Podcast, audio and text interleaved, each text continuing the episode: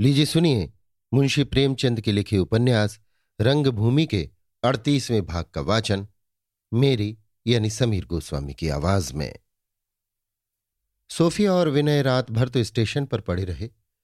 सवेरे समीप के गाँव में गए, जो भीलों की एक छोटी सी बस्ती थी।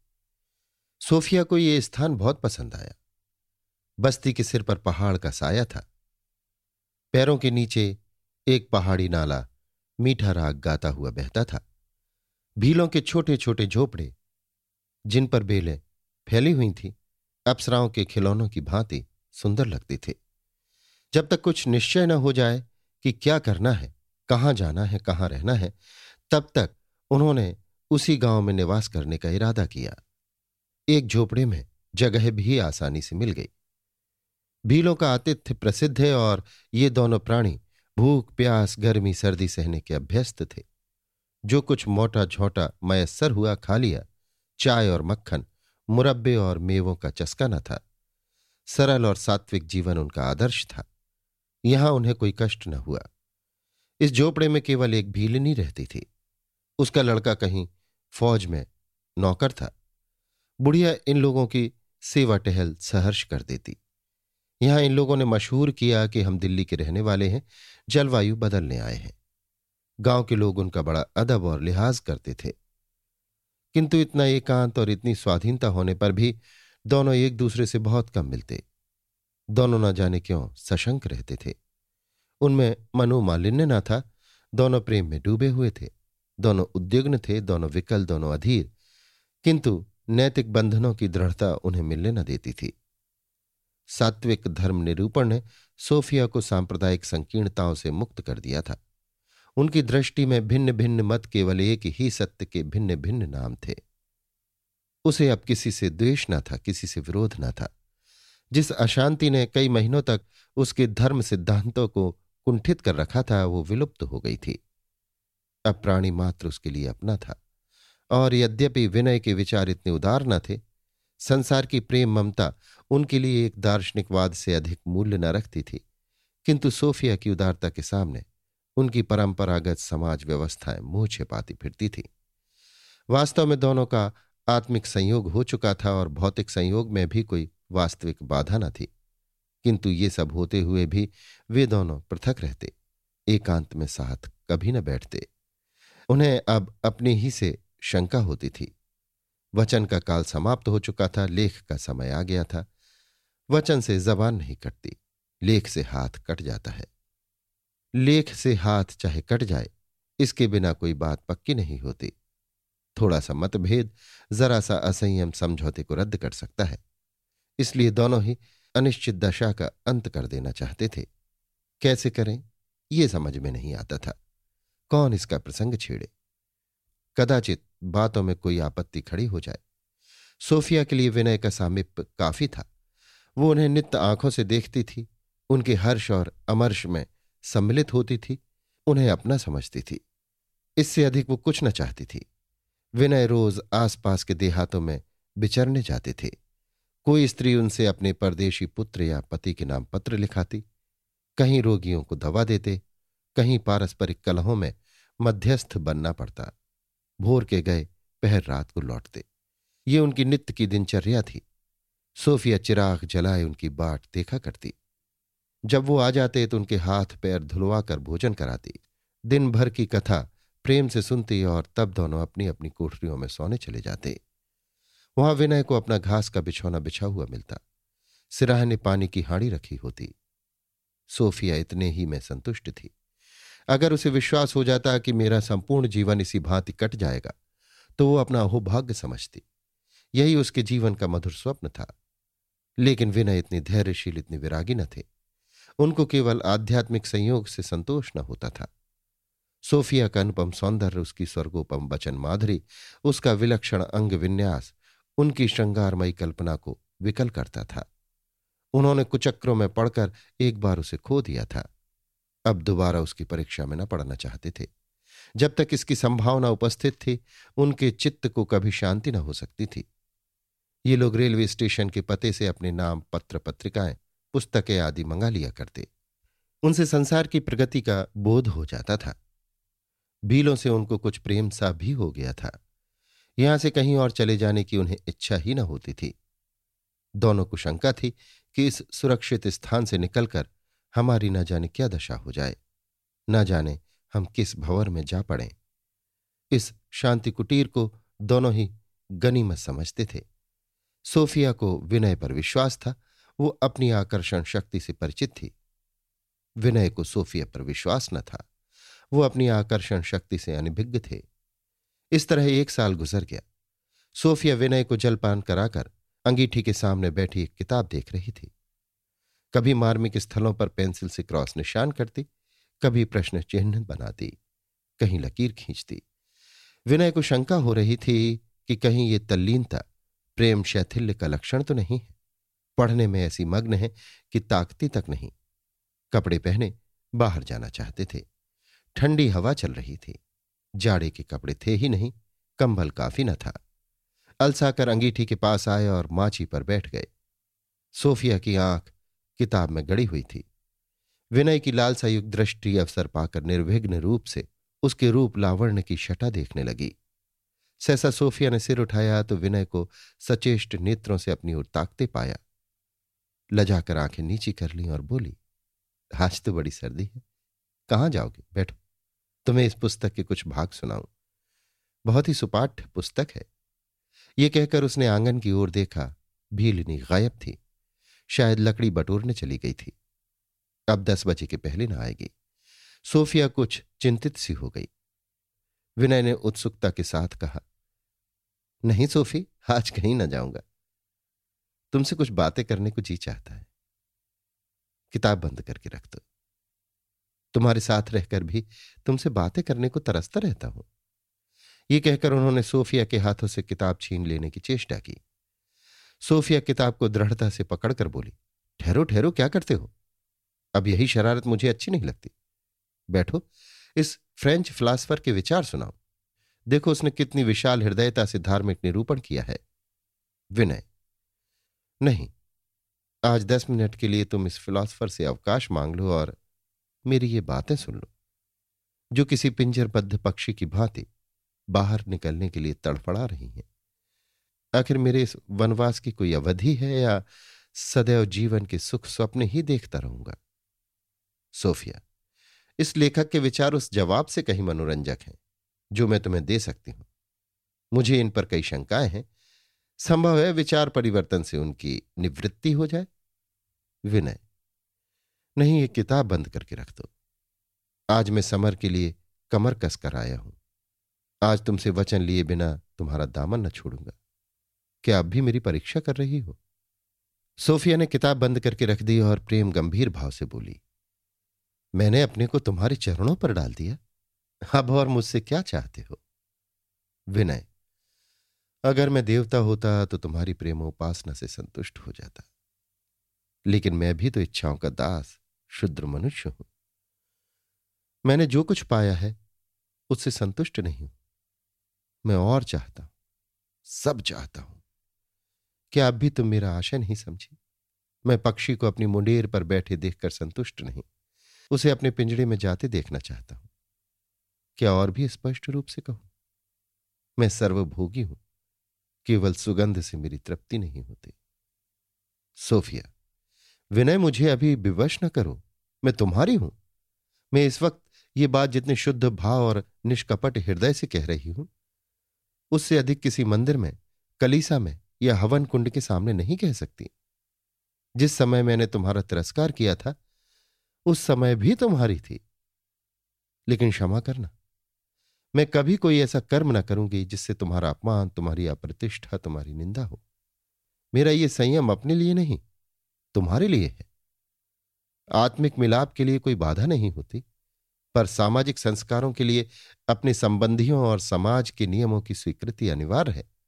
अन्यथा वे लज्जास्पद हो जाते हैं। मेरी आत्मा मुझे कभी क्षमा न करेगी अगर मेरे कारण तुम अपने माता पिता विशेषतः अपनी पूज्य माता के कोप भाजन बनो और वे मेरे साथ तुम्हें भी कुल कलंक समझने लगें। मैं कल्पना भी नहीं कर सकती कि इस अवज्ञा के लिए रानी जी तुम्हें और विशेषकर मुझे क्या दंड देंगी। वो सती हैं, देवी हैं, उनका क्रोध ना जाने क्या अनर्थ करे। मैं उनकी दृष्टि में कितनी पतित हूँ, इसका मुझे अनुभव हो चुका है और तुम्हें भी उन्होंने कठोर से कठोर दंड दे दिया, जो उनके वश में था। ऐसी दशा में जब उन्हें ज्ञात होगा कि मैं और तुम केवल प्रेम के सूत्र में नहीं, संस्कारों के सूत्र में बंधे हुए हैं तो आश्चर्य नहीं कि वो क्रोधावेश में आत्महत्या कर लें। संभव है इस समय तुम इन समस्त विघ्न बाधाओं को अंगीकार करने को तैयार हो जाओ। लेकिन मैं बाह संस्कारों को इतने महत्व की वस्तु नहीं समझती। विनय ने उदास होकर कहा सोफी, इसका आशय इसके सिवा और क्या है कि मेरा जीवन सुख स्वप्न देखने में ही कट जाए? सोफी, नहीं विनय, मैं इतनी हताश नहीं हूँ। मुझे अब भी आशा है कि कभी ना कभी रानी जी से तुम्हारा और अपना अपराध क्षमा करा लूँगी और तब उनके आशीर्वादों के साथ हम दाम्पत्य क्षेत्र में प्रवेश करेंगे। रानी जी की कृपा और आकृपा दोनों ही सीमागत रहती हैं। एक सीमा का अनुभव हम कर चुके हैं। ईश्वर ने चाहा तो दूसरी सीमा का भी जल्द अनुभव होगा। मैं तुमसे सविनय अनुरोध करती हूँ कि अब इस प्रसंग को फिर मत उठाना। अन्यथा मुझे कोई दूसरा रक्षा स्थान खोजना पड़ेगा। विनय ने धीरे से कहा, वो दिन तब आएगा जब या तो अम्मा जी ना होंगे या मैं ना रहूँगा। तब उन्होंने कंबल ओढ़ा, हाथ में लकड़ी ली और बाहर चले गए। जैसे कोई किसान महाजन की फटकार सुनकर उसके घर से बाहर निकले। फिर पूर्ववत दिन कटने लगे। विनय बहुत मलिन और खिन्न रहते। यथासंभव घर से बाहर ही बिचरा करते। आते भी तो भोजन करके चले जाते। कहीं जाना न होता तो नदी के तट पर जा बैठते और घंटों जल क्रीड़ा देखा करते। कभी कागज़ की नावें बनाकर उसमें तैराते और उनके पीछे पीछे वहाँ तक जाते, जहाँ वे जलमग्न हो जाती। उन्हें अब भ्रम होने लगा था कि सोफिया को अब भी मुझ पर विश्वास नहीं है। वो मुझसे प्रेम करती है, लेकिन मेरे नैतिक बल पर उसे संदेह है। एक दिन वो नदी के किनारे बैठे हुए थे कि बुढ़िया भीलनी पानी भरने आई। उन्हें वहाँ बैठे देखकर उसने घड़ा रख दिया और बोली, क्यों मालिक? तुम यहाँ अकेले क्यों बैठे हो? घर में मालकिन घबराती ना होंगी। मैं उन्हें बहुत रोते देखा करती हूँ। क्या तुमने उन्हें कुछ कहा है? क्या बात है? कभी तुम दोनों को बैठकर हँसते बोलते नहीं देखती? विनय ने कहा, क्या करूँ माता? उन्हें यही तो बीमारी है कि मुझसे रूठी रहती हैं। बरसों से उन्हें यही बीमारी हो गई है। भीलनी तो बेटा इसका उपाय मैं कर दूँगी। ऐसी जड़ी दे दूँ कि तुम्हारे बिना उन्हें छिन भर भी चैन ना आए। विनय, क्या ऐसी जड़ी भी होती है? बुढ़िया ने सरल विज्ञता से कहा, बेटा जड़ियाँ तो ऐसी ऐसी होती हैं कि चाहे आग बाँध लो, पानी बाँध लो, मुर्दे जला दो, मुद्दई को घर बैठे मार डालो। हाँ, जानना चाहिए। तुम्हारा भील बड़ा गुणी था। राजों के दरबार में आया जाया करता था। उसी ने मुझे दो चार बूटियाँ बता दी थी। बेटा, एक एक बूटी, एक एक लाख को सस्ती है। विनय तो मेरे पास इतने रुपए कहाँ हैं? भीलनी, नहीं बेटा, तुमसे मैं क्या लूँगी? तुम विश्वनाथपुरी के निवासी हो। तुम्हारे दर्शन पा गई यही मेरे लिए बहुत है। वहाँ जाकर मेरे लिए थोड़ा सा गंगा जल भेज देना, बुढ़िया तर जाएगी। तुमने मुझसे पहले ना कहा, नहीं तो मैंने वो जड़ी तुम्हें दे दी होती। तुम्हारी अनबन देखकर मुझे बड़ा दुख होता है। संध्या समय जब सोफिया बैठी भोजन कर रही थी, भीलिनी ने एक जड़ी लाकर विनय सिंह को दी और बोली, बेटा बड़े जतन से रखना, लाख रुपए दोगे तब भी न मिलेगी। अब तो ये विद्या ही उठ गई। इसको अपने लहू में पंद्रह दिन तक रोज भिगोकर सुखाओ। तब इसमें से एक एक रत्ती काटकर मालकिन को धूनी दो। पंद्रह दिन बाद जो बच रहे, वो उनके जूड़े में बाँध दो। देखो क्या होता है। भगवान चाहेंगे तो तुम आप उनसे उबने लगोगे। वो परछाई की भांति तुम्हारे पीछे लगी रहेंगी। फिर उसने विनय के कान में एक मंत्र बताया, जो कई निरर्थक शब्दों का संग्रह था और कहा कि जड़ी को लहू में डुबाते समय ये मंत्र पाँच बार पढ़कर जड़ी पर फूंक देना। विनय सिंह मिथ्यावादी न थे। मंत्र तंत्र पर उनका अणुमात्र भी विश्वास न था। लेकिन सुनी सुनाई बातों से उन्हें यह मालूम था कि निम्न जातियों में ऐसी तांत्रिक क्रियाओं का बड़ा प्रचार है और कभी कभी इनका विस्मयजनक फल भी होता है। उनका अनुमान था कि क्रियाओं में स्वयं कोई शक्ति नहीं। अगर कुछ फल होता है तो वो मूर्खों के दुर्बल मस्तिष्क के कारण। शिक्षित पर जो प्रायः शंकावादी होते हैं, जो ईश्वर के अस्तित्व को भी स्वीकार नहीं करते, भला इनका क्या असर हो सकता है? तो भी उन्होंने ये सिद्धि प्राप्त करने का निश्चय किया। उन्हें उससे किसी फल की आशा न थी, केवल उसकी परीक्षा लेना चाहते थे। लेकिन कहीं सचमुच इस जड़ी में कुछ चमत्कार हो तो फिर क्या पूछना? इस कल्पना ही से उनका हृदय पुलकित हो उठा। सोफिया मेरी हो जाएगी। तब उसके प्रेम में और ही बात होगी। जो ही मंगल का दिन आया, वो नदी पर गए, स्नान किया और चाकू से अपनी एक उंगली काटकर उसके रक्त में जड़ी को भुगोया और तब उसे एक ऊँची चट्टान पर पत्थरों से ढककर रखाए। पंद्रह दिन तक लगातार यही क्रिया करते रहे। ठंड ऐसी पड़ती थी कि हाथ पाँव गले जाते थे। बर्तनों में पानी जम जाता था, लेकिन विनय नित्य स्नान करने जाते। सोफिया ने उन्हें इतना कर्मनिष्ठ न देखा था। कहती, इतने सबेरे न नहाओ, कहीं सर्दी न लग जाए। जंगली आदमी भी दिन भर अंगीठियाँ जलाए बैठे रहते हैं। बाहर मुँह नहीं निकाला जाता। जरा धूप निकल आने दिया करो। लेकिन विनय मुस्कुराकर कह देते, बीमार पड़ूँगा तो कम से कम तुम मेरे पास बैठोगी तो। उनकी कई उंगलियों में घाव हो गए, पर वो इन घावों को छिपाए रहते थे। इन दिनों विनय की दृष्टि सोफिया की एक एक बात एक एक गति पर लगी रहती थी। वो देखना चाहते थे कि मेरी क्रिया का कुछ असर हो रहा है या नहीं। किंतु कोई प्रत्यक्ष फल न दिखाई देता था। पंद्रहवें दिन जाकर उन्हें सोफिया के व्यवहार में कुछ थोड़ा सा अंतर दिखाई पड़ा। शायद किसी और समय उनका इस ओर ध्यान भी न जाता। किंतु आजकल तो उनकी दृष्टि बहुत सूक्ष्म हो गई थी। जब वो घर से बाहर जाने लगे तो सोफिया अज्ञात भाव से निकल आई और कई फरलांग तक उनसे बातें करती हुई चली गई। जब विनय ने बहुत आग्रह किया तब लौटी। विनय ने समझा, ये उसी क्रिया का असर है। आज से धूनी देने की क्रिया आरंभ होती थी। विनय बहुत चिंतित थे। ये क्रिया क्यों कर पूरी होगी? अकेले सोफी के कमरे में जाना सभ्यता, सज्जनता और शिष्टता के विरुद्ध है। कहीं सोफी जाग जाए और मुझे देख ले तो मुझे कितना नीच समझेगी। कदाचित सदैव के लिए मुझसे घृणा करने लगे। ना भी जागे तो भी ये कौन सी भलमनसी है कि कोई आदमी किसी युवती के कमरे में प्रवेश करे? न जाने किस दशा में लेटी होगी। संभव है केश खुले हों, वस्त्र हट गया हो। उस समय मेरी मनोवृत्तियाँ कितनी कुचेष्ट हो जाएँगी। मेरा कितना नैतिक पतन हो गया है। सारे दिन वो इन्हीं अशांतिमय विचारों में पड़े रहे, लेकिन संध्या होते ही वो कुम्हार के घर से एक कच्चा प्याला लाए और उसे हिफाजत से रख दिया। मानव चरित्र की एक विचित्रता यह है कि हम बहुधा ऐसे काम कर डालते हैं जिन्हें करने की इच्छा हमें नहीं होती। कोई गुप्त प्रेरणा हमें इच्छा के विरुद्ध ले जाती है। आधी रात हुई तो विनय प्याली में आग और हाथ में रक्त सिंचित जड़ी लिए हुए सोफी की कोठरी के द्वार पर आए। कंबल का पर्दा पड़ा हुआ था। झोपड़े में किवाड़ कहा? कंबल के पास खड़े होकर उन्होंने कान लगाकर सुना। सोफी मीठी नींद सो रही थी। वो थर थर कांपते पसीने से तर अंदर घुसे। दीपक के मंद प्रकाश में सोफी निद्रा में मग्न लेटी हुई ऐसी मालूम होती थी मानो मस्तिष्क में मधुर कल्पना विश्राम कर रही हो। विनय के हृदय पर आतंक सछा गया। कई मिनट तक मंत्र मुग्ध से खड़े रहे, पर अपने को संभाले हुए मानो किसी देवी के मंदिर में है। उन्नत हृदयों में सौंदर्य, उपासना भाव को जागृत कर देता है। वासनाएँ विश्रांत हो जाती हैं। विनय कुछ देर तक सोफी को भक्ति भाव से देखते रहे। तब वो धीरे से बैठ गए। प्याले में जड़ी का एक टुकड़ा तोड़कर रख दिया और उसे सोफिया के सिराहने की ओर खिसका दिया। एक क्षण में जड़ी की सुगंध से सारा कमरा बस उठा। ऊद और अंबर में ये सुगंध कहा? धुएँ में कुछ ऐसी उद्दीपन शक्ति थी कि विनय का चित्त चंचल हो उठा। ज्यों ही धुआँ बंद हुआ, विनय ने प्याले से जड़ी की राख निकाल ली। भीलनी के आदेशानुसार उसे सोफिया पर छिड़क दिया और बाहर निकल आए। लेकिन अपनी कोठरी में आकर वो घंटों बैठे पश्चाताप करते रहे। बार बार अपने नैतिक भावों को चोट पहुँचाने की चेष्टा की।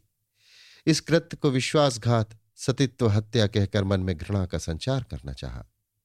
सोते वक्त निश्चय किया कि बस, इस क्रिया का आज ही से अंत है। दूसरे दिन दिन भर उनका हृदय खिन्न, मलिन, उद्विग्न रहा। ज्यो ज्यो रात निकट आती थी, उन्हें शंका होती जाती थी कि कहीं मैं फिर ये क्रिया न करने लगूं। दो तीन भीलों को बुला लाए और उन्हें अपने पास सुलाया।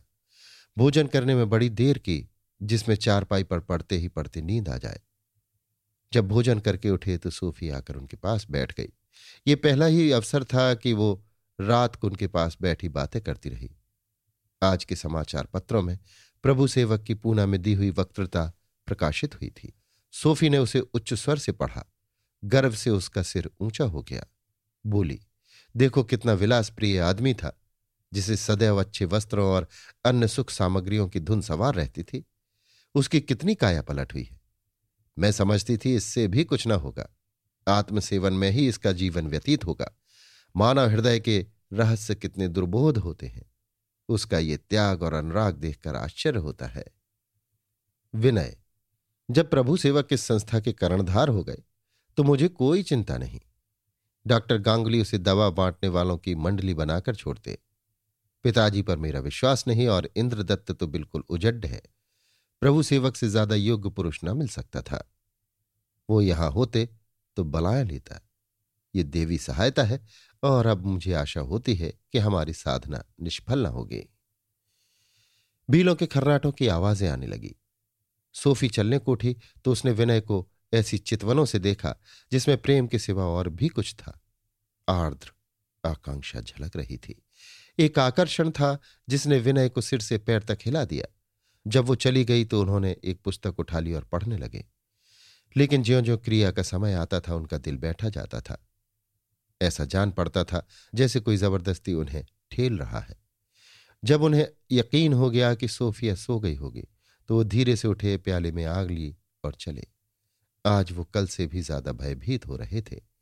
एक बार जी में आया कि प्याले को पटक दूँ, लेकिन इसके एक ही क्षण बाद उन्होंने सोफी के कमरे में कदम रखा।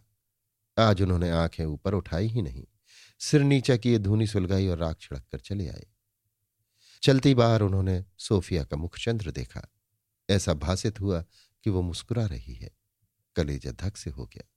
सारे शरीर में सनसनी सी दौड़ गई। ईश्वर! अब लाज तुम्हारे हाथ है।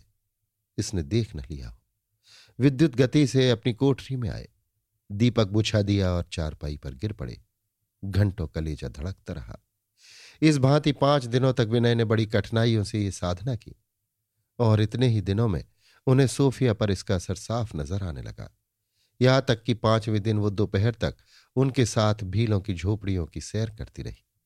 उसके नेत्रों में गंभीर चिंता की जगह अब एक लालसापूर्ण चंचलता झलकती थी और अधरों पर मधुर हास्य की आभा। आज रात को भोजन के उपरांत वो उनके पास बैठकर समाचार पत्र पढ़ने लगी और पढ़ते पढ़ते उसने अपना सिर विनय की गोद में रख दिया और उनके हाथों को अपने हाथों में लेकर बोली, सच बताओ विनय, एक बात तुमसे पूछू? बताओगे ना? सच बताना। तुम ये तो नहीं चाहते कि ये बला सिर से टल जाए। मैं कह देती हूँ, जीते जी न टलूँगी, न तुम्हें छोड़ूँगी। तुम भी मुझसे भागकर नहीं जा सकते। किसी तरह न जाने दूँगी। जहाँ जाओगे, मैं भी चलूँगी। तुम्हारे गले का हार बनी रहूँगी। ये कहते कहते उसने विनय के हाथ छोड़ दिए और उनके गले में बाहें डाल दी। विनय को ऐसा मालूम हुआ कि मेरे पैर उखड़ गए हैं और मैं लहरों में बहा जा रहा हूँ। एक विचित्र आशंका से उनका हृदय काँप उठा। मानो उन्होंने खेल में सिंघनी को जगा दिया हो। उन्होंने अज्ञात भाव से सोफी के करपाश से अपने को मुक्त कर लिया और बोले, सोफी सोफी चौंक पड़ी, मानो निद्रा में हो। फिर उठकर बैठ गई और बोली, मुझे ऐसा ज्ञात होता है कि मैं पूर्व जन्म में, उससे पहले भी आदि से तुम्हारी हूँ। कुछ स्वप्न सा याद आता है कि हम और तुम किसी नदी के किनारे एक झोपड़े में रहते थे। विनय ने सशंक होकर कहा, तुम्हारा जी कैसा है? सोफी मुझे कुछ हुआ थोड़े ही। है मैं तो अपने पूर्व जन्म की बात याद कर रही हूँ। मुझे ऐसा याद आता है कि तुम मुझे झोपड़े में अकेली छोड़कर अपनी नाव पर कहीं परदेश चले गए थे। और मैं नित्य नदी के तीर बैठी हुई तुम्हारी राह देखती थी, पर तुम ना आते थे। विनय, सोफिया, मुझे भय हो रहा है कि तुम्हारा जी अच्छा नहीं है। रात बहुत हो गई है, अब सो जाओ। सोफी मेरा तो आज यहाँ से जाने को जी नहीं चाहता। क्या तुम्हें नींद आ रही? तो सो जाओ। मैं बैठी हूँ। जब तुम सो जाओगे, मैं चली जाऊँगी। एक क्षण बाद फिर बोली, मुझे न जाने क्यों संशय हो रहा है कि तुम मुझे छोड़कर चले जाओगे। सच बताओ क्या तुम मुझे छोड़ जाओगे? विनय, सोफी, अब हम अनंत काल तक अलग ना होंगे। सोफी तुम इतनी निर्दय नहीं हो। मैं जानती हूँ। मैं रानी जी से न डरूँगी। साफ़ साफ़ कह दूँगी, विनय मेरे हैं। विनय की दशा उस भूखे आदमी की सी थी, जिसके सामने परसी थाली रखी हुई हो। शुदा से चित्त व्याकुल हो रहा हो। आंतें सिकुड़ी जाती हो। आँखों में अंधेरा छा रहा हो। मगर थाली में हाथ न डाल सकता हो। इसलिए कि पहले किसी देवता का भोग लगना है। उन्हें अब इसमें कोई संदेह न रहा कि सोफी की व्याकुलता उसी क्रिया का फल है। उन्हें विस्मय होता था कि उस जड़ी में ऐसी कौन सी शक्ति है। वो अपने कृत्य पर लज्जित थे और सबसे अधिक भयभीत थे।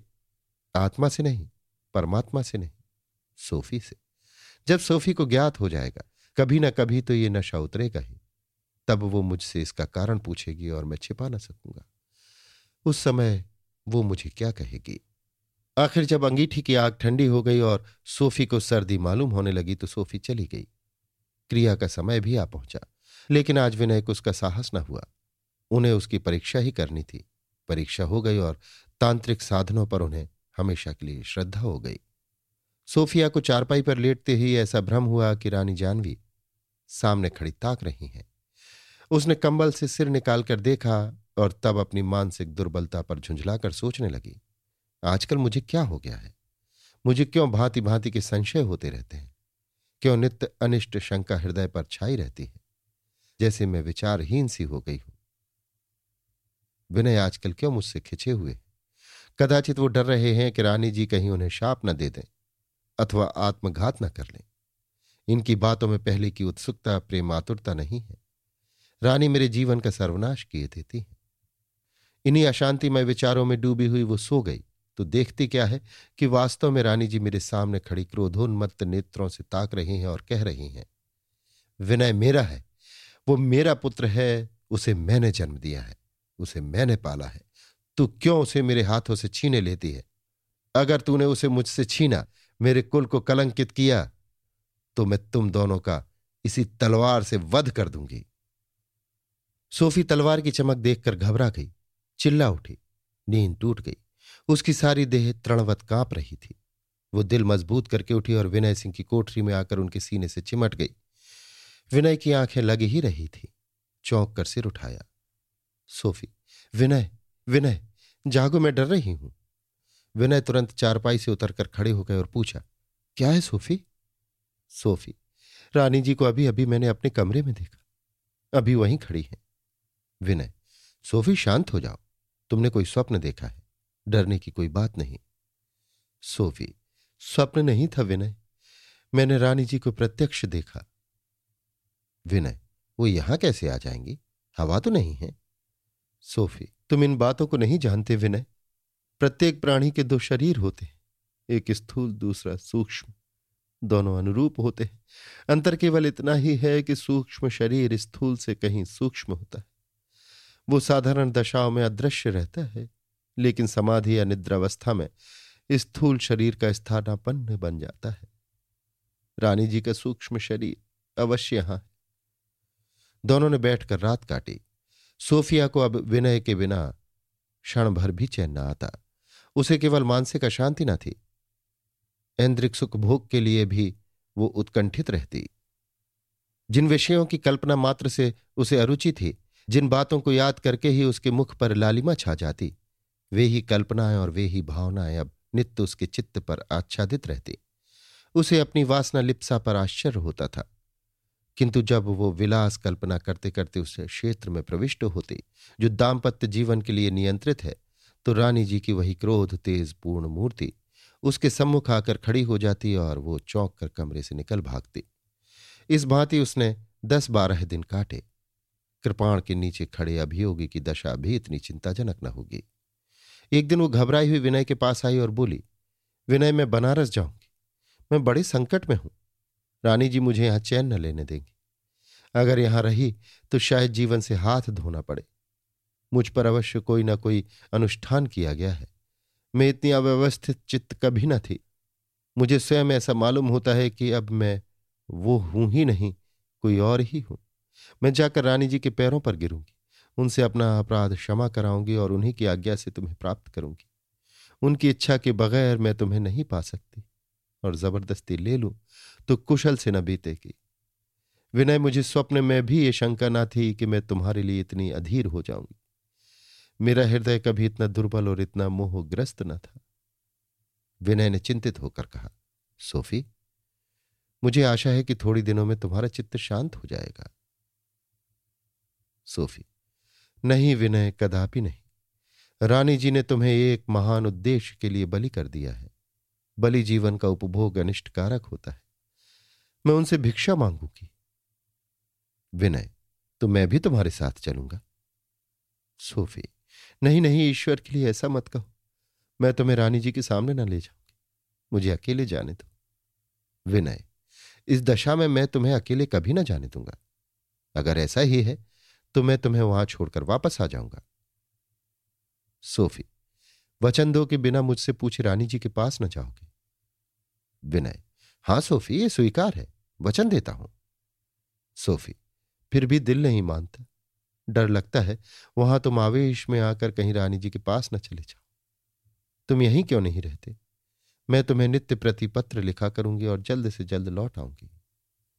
विनय ने उसे तस्कीन देने के लिए अकेले जाने की अनुमति दे दी, लेकिन उनका स्नेह सिंचित हृदय ये कब मान सकता था कि सोफी इस अव्यवस्थित दशा में इतनी लंबी यात्रा करे?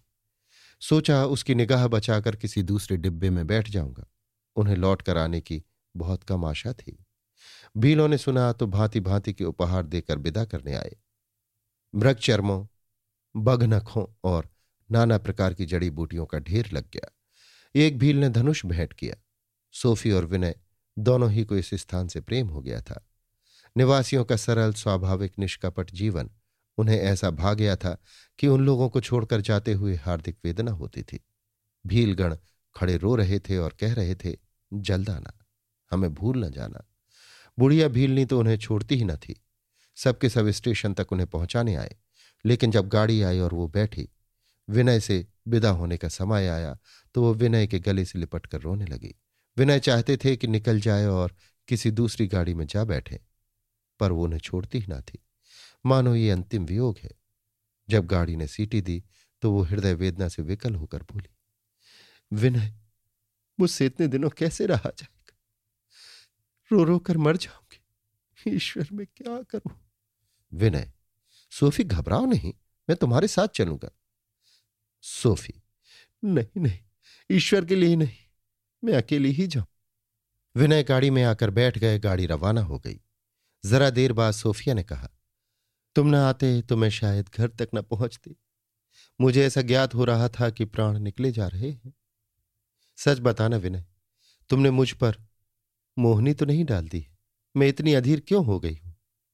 विनय ने लज्जित होकर कहा, क्या जाने सोफी, मैंने एक क्रिया तो की है। नहीं कह सकता कि वो मोहनी थी या कुछ और।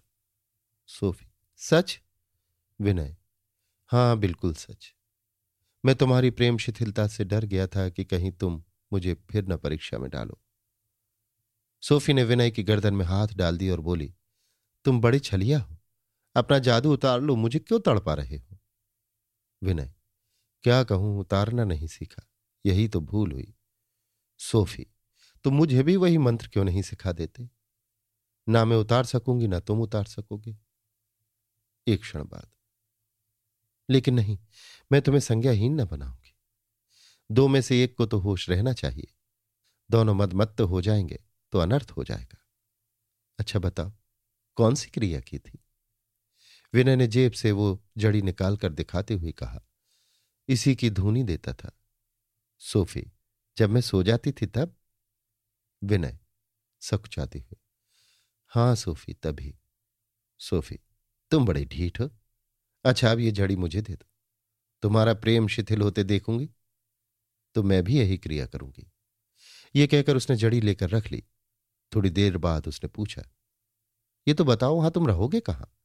मैं रानी जी के पास तुम्हें ना जाने दूँगी विनय, अब मेरा कोई मित्र नहीं रहा। सभी मुझसे असंतुष्ट हो रहे होंगे। नायक राम के घर चला जाऊँगा। तुम वहीं आकर मुझसे मिल लिया करना। वो तो घर पहुँच ही गया होगा। सोफिया, कहीं जाकर कहना दे। विनय, नहीं, मंदबुद्धि हो पर विश्वासघाती नहीं। सोफिया, अच्छी बात है। देखें, रानी जी से मुराद मिलती है या मौत? अभी आप सुन रहे थे मुंशी प्रेमचंद के लिखे उपन्यास, रंगभूमि के अड़तीसवें भाग का वाचन, मेरी यानी समीर गोस्वामी की आवाज़ में।